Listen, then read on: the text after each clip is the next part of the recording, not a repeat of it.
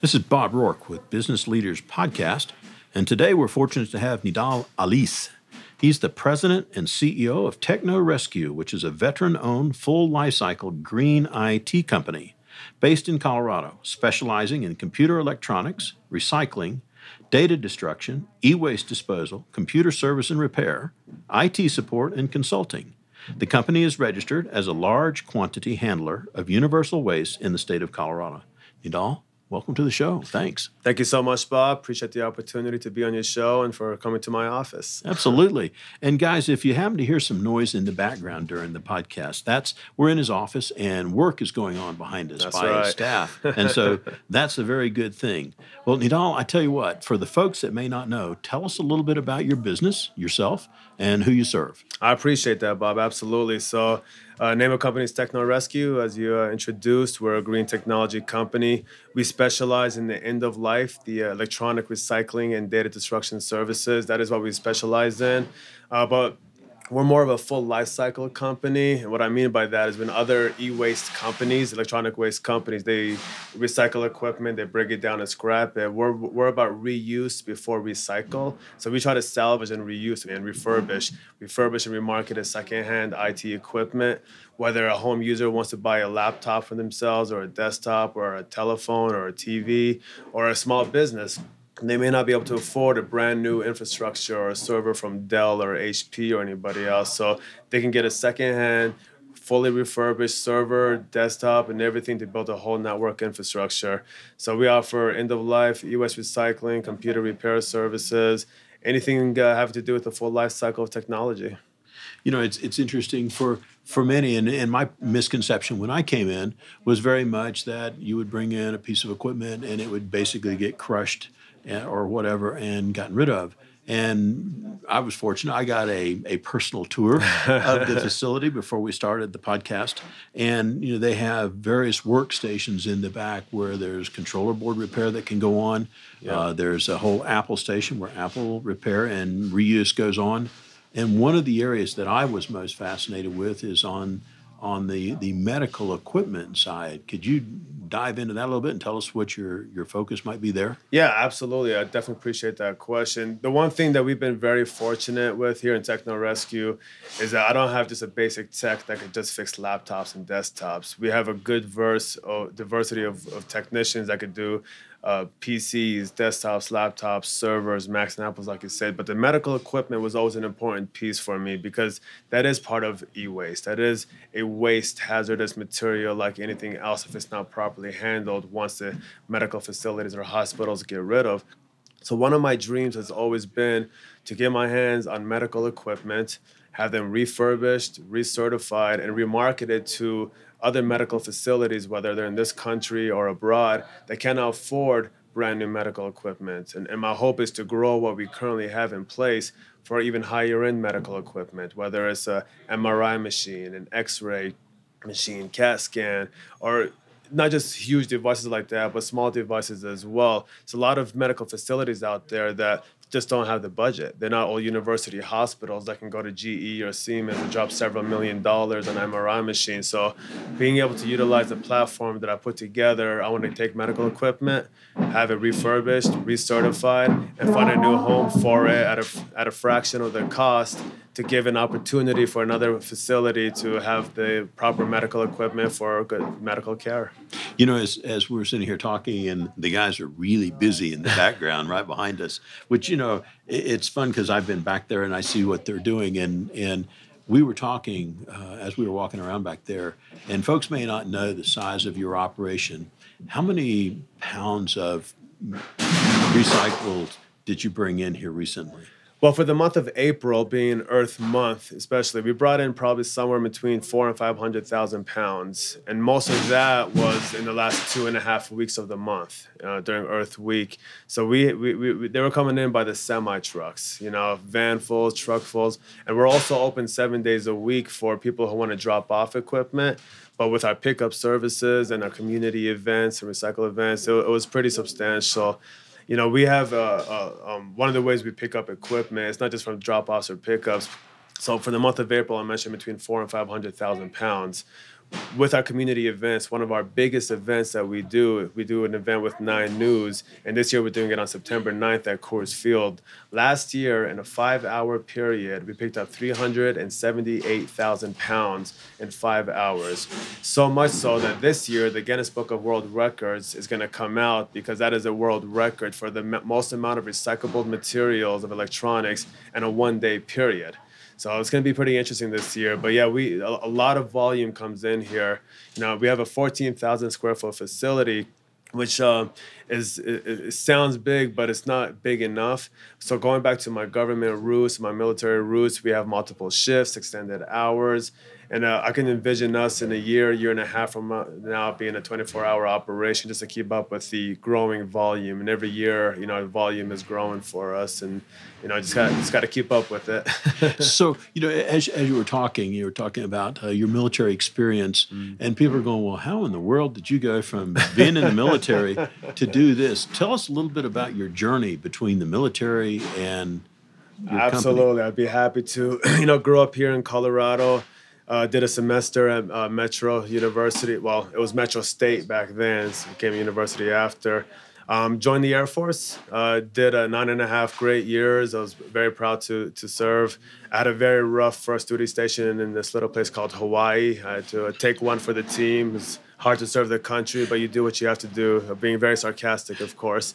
And uh, so that was a great time. Um, uh, served, uh, got my first college degree while I was in, serving in Hawaii. Did a short-term deployment in Turkey. Um, I was there for Operation Northern Watch, and then uh, finished my last three years. I was in the Pentagon. Um, I was there from 01 to 04. I got my second degree while I was in there. I was fortunate enough to have the Air Force pay for my education. Um, had a you know top secret security clearance. Got to get you know really great experience. You know for the I worked for the intelligence community as well as the Department of Defense. Um, got out in 04, worked for a company called SAIC, Science Application International Corporation, uh, doing network security for the intelligence community uh, as well. And uh, being the uh, entrepreneur that I am, I had I always had some side gigs. When I was stationed in Hawaii, I had a production company.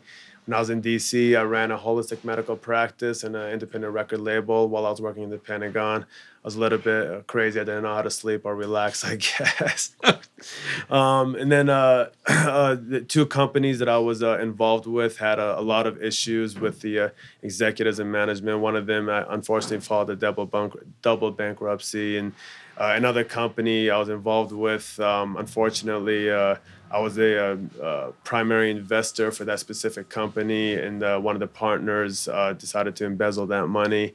So in a two month period, uh, two companies I was involved with uh, struggled, you know, quite a bit. So that brought me back to Colorado, which I always knew I'd come back eventually because I love the state and my family's here, and I wanted to come take care of my mom primarily. So I came here, and an old high school buddy of mine approached me about the idea of recycling electronics. The first thought in my head is, "Wow, that sounds very boring." Yeah. You know, I just traveled the world. I'm educated. You know, I got clearance. I can work anywhere. Why am I going to recycle? Um, but out of respect for my friendship, and but to be fair, you know, I said as a joke to him, but I, I, do care about the environment. I'm into technology, but mostly out of respect for him, I decided to research the industry.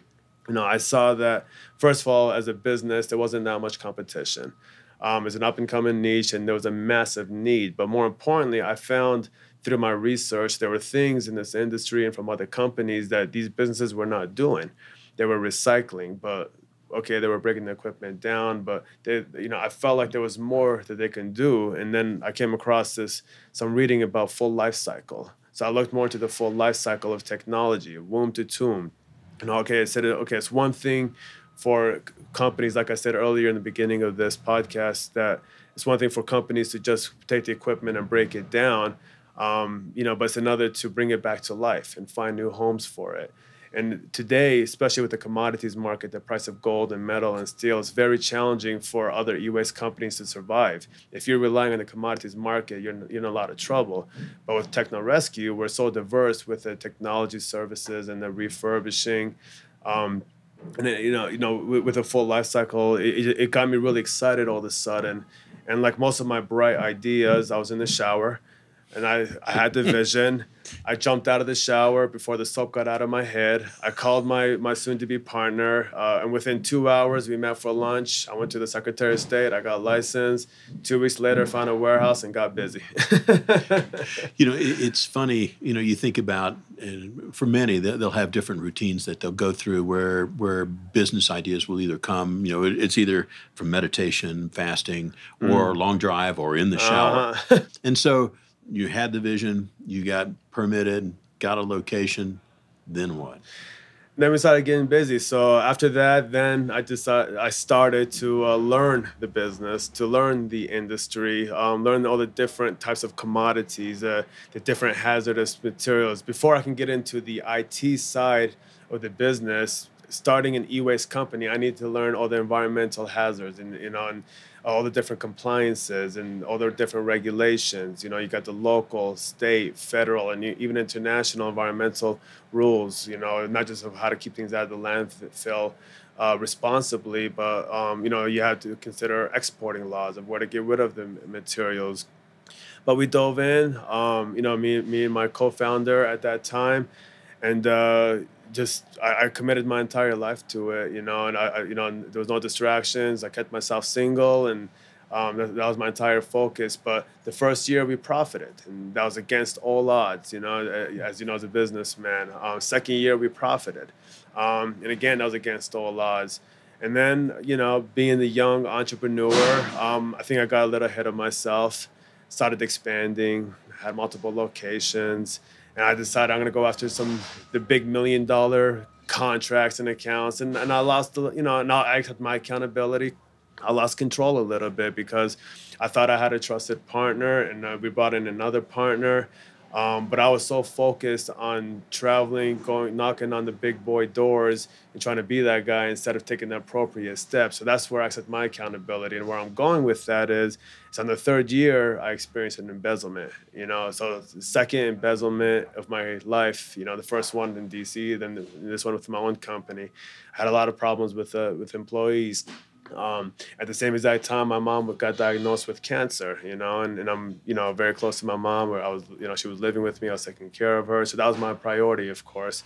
So in the mix of the embezzlement, the employee issues, being too spread out, I went from looking for those million dollar contracts to just trying to keep the doors open. Um, so I got to a point where I had to make some tough decisions um, several options, and one of the more obvious options was to just shut down the doors, walk away, go back to my old life with my resume, and get a good job. Um, but one, I'm too stubborn. Uh, two, you're not going to beat me down, you know. And, and three, I'm, I'm ultra determined. I truly believed then, and I do now, the vision of what this company could be. You know, the full life cycle, mm-hmm. the uh, not just of basic computer equipment, but for the medical side, um, you know, so, so I decided to fight. Shut all the different locations down, got reorganized. I terminated uh, the both partner relationships. Um, it was a, you know, very expensive experience. Tuition. Huge tuition. I have a PhD in the hard knock lives of business learning.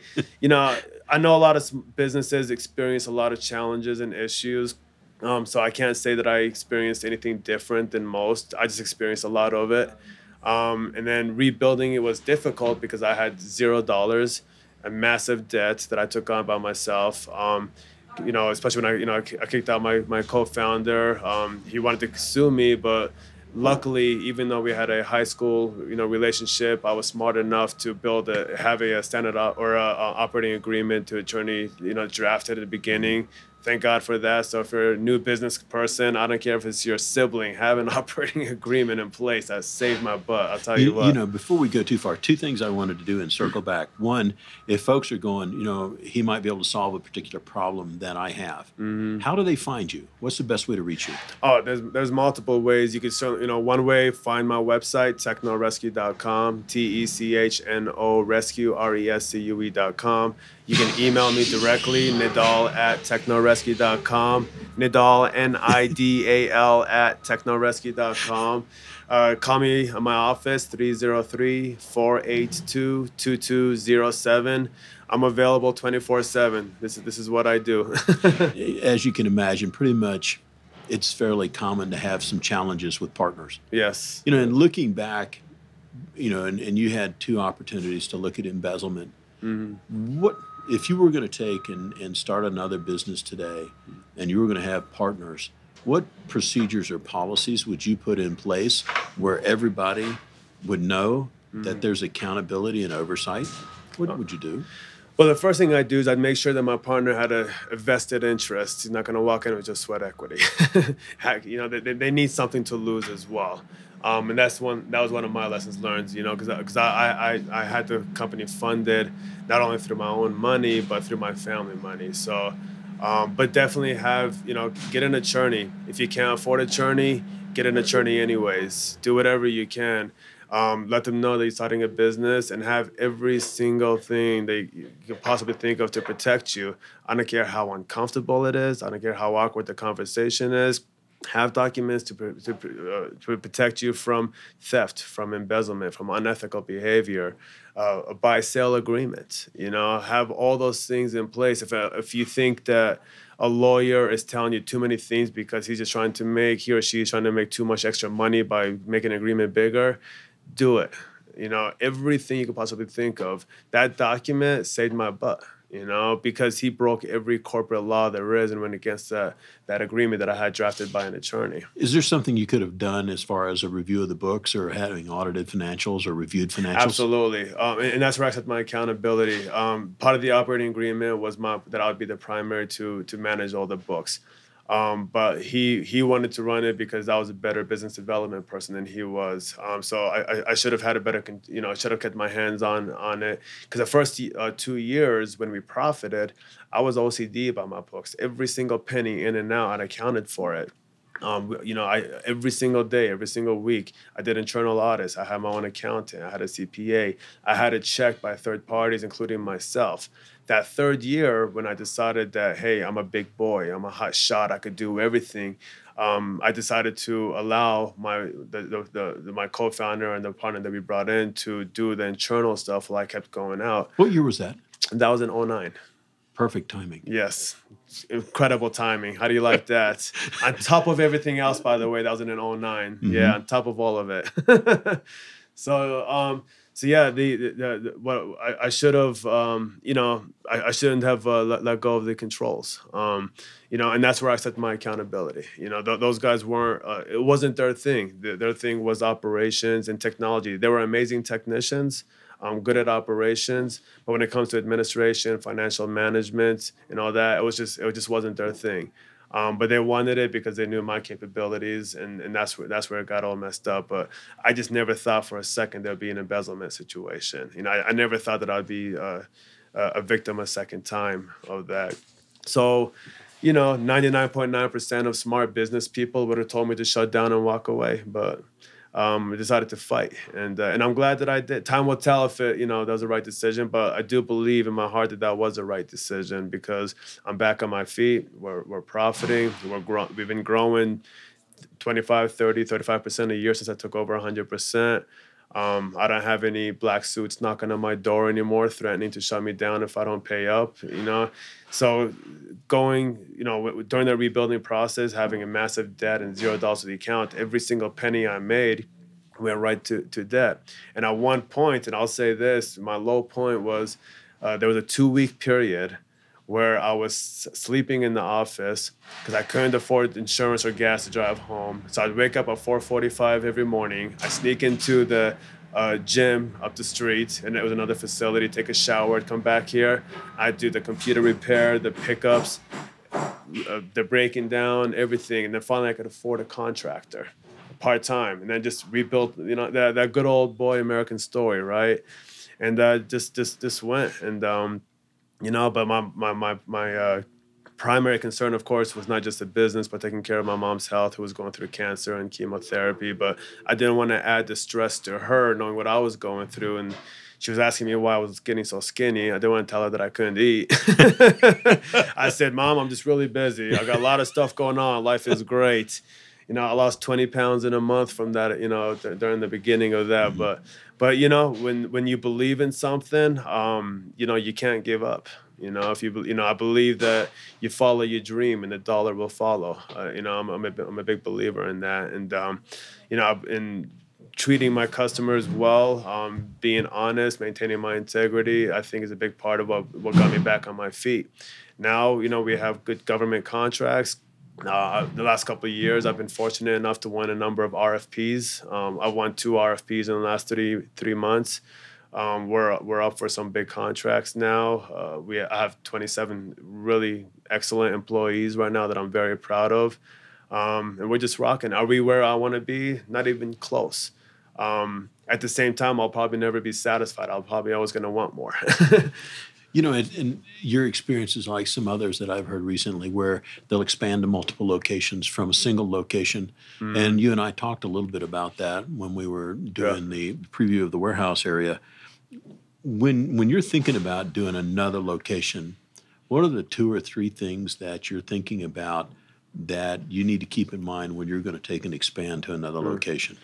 So it's interesting you you asked that question because I had a meeting with my attorney this morning and she asked a very similar question. So I'm taking a uh, different approach initially before I do another expansion. I I now um, I have clients in different states outside of Colorado. So the approach I'm taking now is something that I learned from my government days. I have set up um, through some serious due diligence and vetting with really credible companies who have my same certifications, who have even deeper history.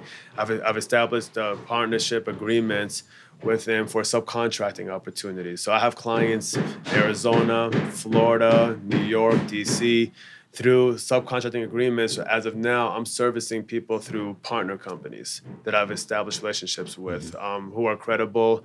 And I have a contract with every single one of those guys to protect both, mutual agreement for, for both sides. And likewise, I cover Colorado and the Rocky Mountain region for, for those uh, different companies. So initially, that's how I'm going to work. When we get to a certain point where I'm comfortable enough, I don't know for sure. I haven't figured it out 100%, but you know, it could be a franchise approach, it could be a licensing approach, or it could be if I'm going to have a facility somewhere else that I have somebody come in to be a partner of that specific facility who's going to have a vested interest and buy into that. Um, you know, we'll cross that bridge when we get there, as they say. I still, I still have a lot of baggage. I'll admit, um, I have a lot of baggage from what happened, but you can call that baggage part of my education. Uh, but I'm not gonna let that go. Um, I'm not gonna let it go because I'm afraid. I'm, I'm not gonna let it go because I want to be smart about it. It's one thing to say you learned a lesson. It's another to implement that lesson. You know, it's a lesson observed until it's a lesson learned, right? right. And then put you know putting policies and procedures in place. All of that, absolutely. And we do have that, you know, in here as a certified company. We have documentation. I, you know, I, I totally went back to my military roots. I have standard operating procedures. I have policies. So, uh, you know, there's a system for everything how to answer the phone you know how to how to clean the bathroom you know how to break equipment down you know we have a system and policy and procedures and everything that's not only compliant with the regulations to be in this environmental business, but for how to to run the business more efficiently and appropriately, and um, just the best best practices. You know, I, I call it my techno rescue bible, if you will. So if I wanted to do a franchise, documents done. you know, for for you as as there was a couple of things I wanted to go into, and you know, and I'm thinking so the, the folks that are listening, they're going like, well, geez, you know, one, am I am I a client? Mm. of Techno Rescue. So, what would a client you know, if somebody's listening, they go, geez, I've got some equipment that I don't know what to do with, or I'm getting ready to an upgrade, or I'm mm-hmm. potentially interested in, in expanding, but I want to manage my budget. What does a client look like to you? What's the range of clients? Uh, my range of clients is pretty much if you have a heartbeat in technology. so we, you know, there's a lot of uh, what I call big boy companies in my industry that they won't touch consumers or small businesses. I will. Um, so if you're a home user, a small business, I have Fortune companies, Fortune thousand, you know, clients. Um, I have government clients in the federal, state, municipal level. Um, I, so my clients range all over the place, and, and, and I will never change that either, um, because there's a need for all of our clients. You know, I, I have a company that has a lot of responsibilities, and to me, it's an obligation that I take seriously. A, protect the environment and B, the data security to protect your identity. If you want to protect your personal pictures at home, or if you want to protect your client data, company proprietary information, HIPAA compliances because you're a hospital, the FACTA or ACTA compliances because you're a bank, uh, financial institution. I take all of that equally serious. Um, and, I, and I take the, and I'm very responsible about so, that. So for the person that's going, you know, I've, I've got a hard drive and I'm concerned that if I go to recycle my piece of equipment, that that data is going to be available. Mm-hmm. What do you do to to answer that concern? Very simple. I have a I guarantee 100% data destruction, and I issue you a certificate of destruction, and I can guarantee that because I take the I, I, use a DoD, the Department of Defense method approved methods of data destruction, and I've gone as far as, and I do this now every year. And in fact, I'm doing it next week. I hired a forensic company who does global services. Forensic work for technology. I hire them every year where they come in, they evaluate my process, they take any random hard drives or storage media, and they're not able to retrieve a single bit of data. So my method of data destruction is truly 100%. We're not just formatting. You know, we're not just doing that basic level uh, data, you know, data destruction, and that's why I've been able to, you know, uh, capture a lot of these accounts. So if you have any concerns, there's not going to be any leakage with with me, and, and that and that is guaranteed. First of all, I know how serious it is being in national security once upon a time, um, but I also don't want to end up on 60 Minutes for messing up. you know, we, we were back there, and you actually have a, a standalone facility where you take in, and if the hard drive has to be physically destroyed, you still go through and wipe the data. We do, you... we do, and, and, and I'm glad you brought that point up. Um, a lot of com- a lot of clients they have in their mindset that if you shred or physically destroy a hard drive that they're protected. They're not wrong, but it's not 100%. It is effective, but it's not 100%. Uh, you know, not that everyone is a high, you know, potential target know, high risk target to be uh, you know hacked. But there are some uh, there are some technologies out there. Supposedly, North Korea has this two million dollar machine where you can take shredded materials. Um, to put a, you know to, to get hard drives together and, and extract some data. Now, granted, if you take a shredded hard drive, you know you could pull some remnants of data out of there. The trick is making it into intelligent data. So that is a trick. But when you talk like that, what that means is it's not 100%. So I will educate the clients, and if they still want it, no problem. I'll do it for them. But I will still do my approach first because I know that's truly 100%. And then I'll do the physical destruction for their peace of mind. So no matter what, I'm gonna do it the way that I know is right. I have I've contacted with different government agencies. I've hired a forensic company. I've been audited. I do basic checks, so I know my way is right, and I'll go up against anybody who thinks otherwise. Um, but if they want the physical destruction, no problem. But let me do it my way first. And if you want to witness it, I'll grab you a chair, a cup of water, cup of coffee, because it takes several hours the way the way we do it. Um, mm-hmm. But but I put in that time and investment um, because I want to do it the right way. Well, you know, I think about for some of the financial institutions that you know, and and for some of the CEOs and and business owners that may be listening, you know, we go, we're really concerned about our data, as they should be, you know, and as they should be, and and you look at HIPAA compliance, mm-hmm. you know, which is extremely important to take in and manage that risk. I, I think, you know, for the niches and so on that you're addressing, I believe that the, many folks aren't educated on what it takes to really get rid of the data because you always hear it can be retrieved. It can That's be right. retrieved. So, you know, and, and as we have folks listening out there, I think circling back a little bit to what you said before, where you were always doing business while you were in the Air Force and other. Mm. So I don't think you ever had a, a, period of time where entrepreneurship didn't show up in your life. No, I, I don't know where it came from, but it's, it's, it's always sort of been in me. Yeah, um, and, and uh, when I got a small taste of it from the in Hawaii is when I really got the bug. Um, after that, it's, it's never left me, and, and it never will. And you know, until now, I have some side projects, if you will. Um, but this is obviously my primary focus. When you're trying to get up to speed as an entrepreneur, mm-hmm. were there influential individuals or books oh, that yeah. you read? More uh, uh, individuals in my life. I have read some books, you know, Good to Great, Tipping Points, you know, books like that, of course, um, which are awesome books, by the way. Um, but you know, there was also a lot of lessons learned. But there were some individuals, um, some people who I consider mentors. Um, you know, funny enough, uh, one of my mentors, um, retired uh, Air Force Colonel Dave Gruber, who uh, he was one of my first commanders in Hawaii. And we were both stationed in the Pentagon together. Now he's retired here. Um, we get together, you know, we talk business. Uh, we tried, you know, you know, doing some uh, uh, several projects together. Um, so he's always been a mentor. You know, he's he's excellent in technology and cybersecurity, which is a huge thing right now. In fact, he's uh, one of our security panelists for the Denver Biz Tech Expo that I'm, that I'm a board member of. Um, another gentleman, his name is Talal Hafiz, who I just think the world of. He's um, incredibly successful, you know, g- gentleman um, who's always been there for me. I have people, and you know, another gentleman, uh, Mike Walker from Washington D.C., very successful, and I look up to them um, because money was not handed to them. You know, they they earn it the hard way. Like I'm going to learn it, earn it the hard way A few years away from them, but they, you know, they they, they talk to me. They get they they give me their time, um, and, and they just, you know, I, I can't say enough for them. Talal Hafiz and Dave Gruber are two men that I'll, I'll always appreciate in my life, and um, and I'll always be there for them. If they call, I'll jump. You know, as I as I think about the the mentors that were influential in your life, mm-hmm. uh, you're busy in a number of different organizations as well, mm-hmm. and I believe you were in, in was it in the police department? I am um, a uh, executive board director with the Metro Denver Crime Stoppers. Mm-hmm. I've been uh, um, I've been on that board now for since 2008, so about nine years now. Um, we meet once a month, and uh, yes, I meet with all the different police stations and the DA every month at the Nine News building, who's our media partner. So, giving back some of which you received.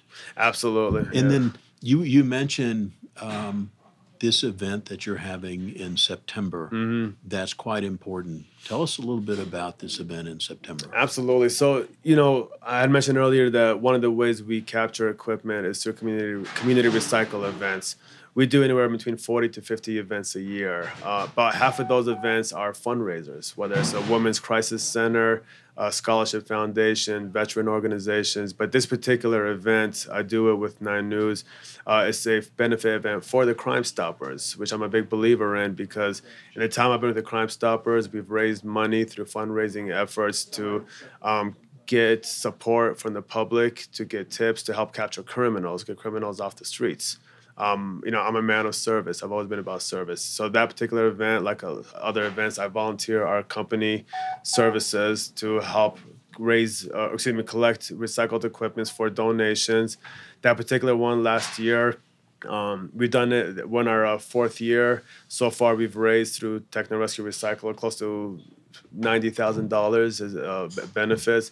Last year we did uh, about forty three thousand dollars, but we collected three hundred and seventy eight thousand pounds of electronics in a five hour period. Uh, as a matter of fact, this year, which is on September 9th, and by the way, September 9th, we picked that particular weekend for a reason.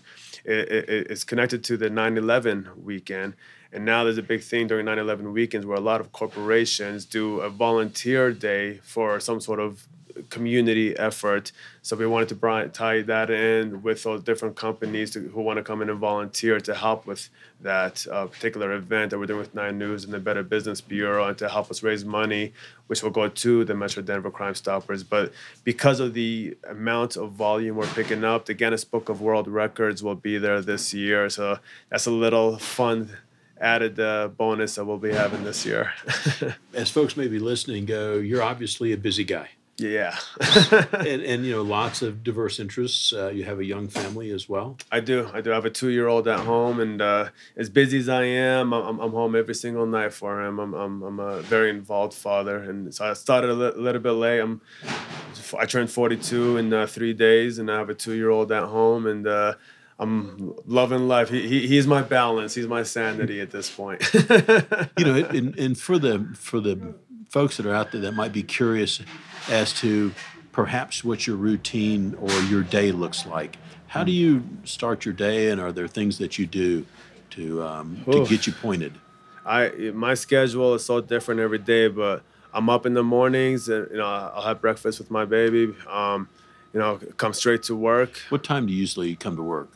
Uh, i try to get here about eight o'clock mm-hmm. in, in, the morning. Um, if uh, if I have a busy day, I'll come a little bit earlier. Um, if I don't, I might spend the first hour or two working at home. I try to avoid rush hour, you know, because of where I live compared to my office. So unless I absolutely have to, so I'll either come before pre rush hour or post rush hour. So so it just sort of depends on how my day looks.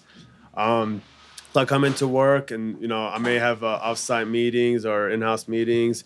Um, you know, I, I, mix up my days with uh, business development, operations cleaning the toilets, uh, doing whatever I have to do. Um, then I go home. I'll, I'll, go to the gym first. Um, you know, I'm, I'm, very big into health and wellness. I believe that you're uh, not just because uh, I'm very busy and I need to keep my health up, but you know, as as a father and as, as a busy person, I I, I want to extend my life and be healthy and not you know mess myself up. I guess, but for me especially, it helps me keep my energy up um, after the gym, I go home, and at that point, it's all about my family. It's all about me and my son. Uh, he's he's two years old, but we have a little mini basketball thing in our living room. So we'll play basketball. We'll play a little bit of soccer. Um, he's into Legos now, so he's building really cool things with Legos. Um, and my amazing uh, father-in-law all of a sudden decided that it'd be fun to get my uh, son some toy guns. And apparently, my son is a good shot because the other day he said, Baba, Baba, look at that plant. Then he shot the plant. Then he goes, Look at that shoe. He shot the shoe. And I'm like, Who is teaching this boy how to shoot? He's, he's a good shot. And now I'm afraid because he, he aims a gun at me sometimes. so I have my own opinions about guns, and I, you hear those stories about kids who have realistic looking guns. So there's that fear of me, but there's something cute about it and he built out of Legos a gun on his own and a house from, you know out, out of nowhere. So I say this very proud, very scared at the same time. Uh, but yeah, for me, when I'm home, it's all about my kid. Now, yes, there are times where I have uh, networking functions or events, or if I have a project I need to work on. Um, but if I have a project I need to work on, I wait till my son goes to bed is about 10 o'clock. I'm not into putting my kid to bed at 8 or 9 o'clock like a lot of parents do. Nothing, not that there's nothing wrong with it if you do. Um, but because of my schedule, I want to spend some time with him. So I put him to bed around 10. When he falls asleep, um, you know, I might put in a couple hours of work. You know, I'm, I'm at my home office. Go to bed, you know, 12:30, 1 o'clock. Get up at um, 5:30 and you know get going. You know, we were we were talking uh, before uh, the show and you have this new program that you're starting for the business owner where in fact rather than me talk about IT yeah. tell me about this new program you've got. Absolutely. I'm so so excited about this program. It's part of a, a rebate asset management program. It falls onto our uh, it asset disposition program. There's a lot of companies out there who know they need to get or dispose of their electronics. First of all, it's illegal to dump it in the landfill, but there's also that data security element but they don't want to just quote unquote hire a recycle company because they know there's value in the equipment, but they don't have the time to clean it, list it on Craigslist or eBay or wherever and sell it either. So one of my programs is part of the asset management program where we will come in pick up the equipment. It could be from a data center, it could be you know medical equipment, testing equipment, high volume of good laptops, whatever it is. If there's good value in it, we will take the equipment from you. We will first, of course, do all the data destruction, but we will salvage, refurbish, and remarket the equipment. Then we'll take a proceed of the revenue we generate from that equipment and send it back to that company. Now they got a return on their investment of what they probably would have never seen.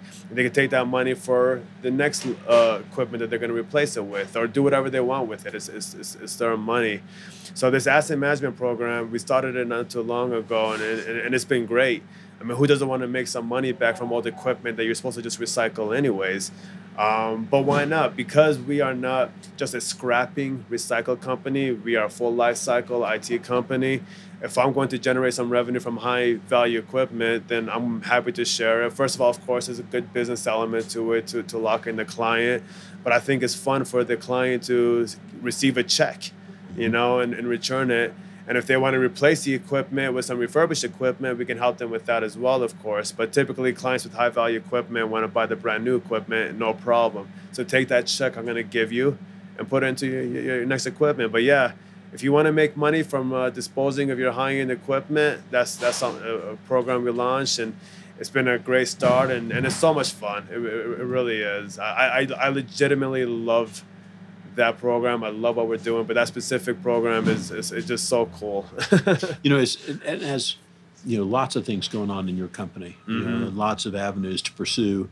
You know, looking out over the next year or so, are there some areas that you're heading into and that, that might be uh, new technology that you're recycling? Do you have things on the drawing board that you think you're going to address? There, there, are, there are a couple things. Um, you know, one of the things that we're that we're starting now is a data center decommissioning, um, and, and I bring that up not just because the asset management you know portion of it, but there's some new technologies coming out. Um, there's a company called Sterling Computers who are reselling a, a GPU uh, technology and AI um, that's manufactured from NVIDIA. It's amazing technology that's going to replace a lot of uh, servers and even data centers.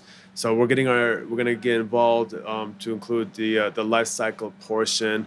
Um, there's going to be organizations like the Air Force Academy, Buckley, uh, Lockheed Martin, who are looking at GPU technologies, but they need a solution to dispose of their, their other equipment. So we're going to be following the latest and greatest technologies now. We're partnering up with companies, and we're able to get in there not just because of our capabilities, but being a veteran-owned company obviously helps us get you know um, open up opportunities and you know and doors. And yes, I don't mind leveraging off of that, but following these. Uh, um, innovative companies with uh, new technologies. Um, you know, what are you going to do with the old computers? You had mentioned earlier talking about the hospital examples.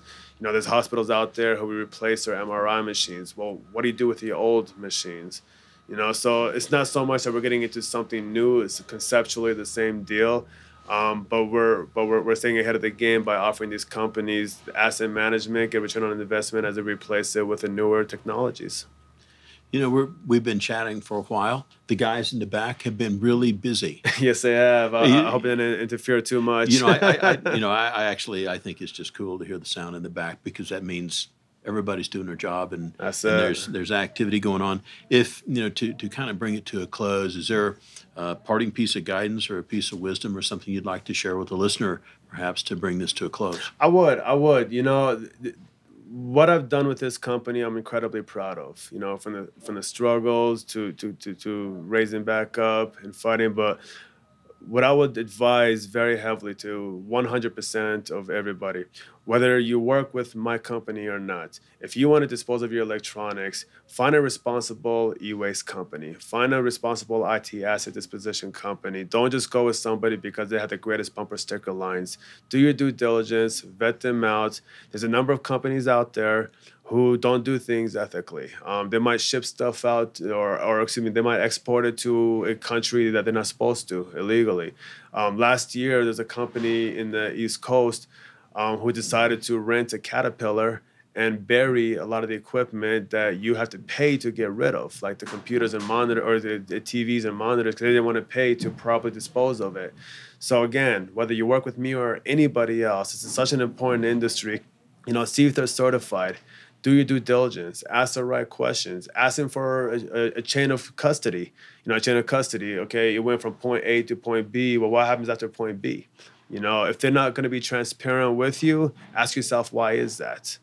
You know, so regardless of who you work with in this industry, make sure you're with the right company, not just for the environmental piece, but for your data security to protect the identity of yourself as well as your clients. You know, I think that's great advice. Thank Nadal, I really appreciate you taking the time and showing me around the warehouse. I appreciate your time as well and for the opportunity to be on your show, Bob. You bet.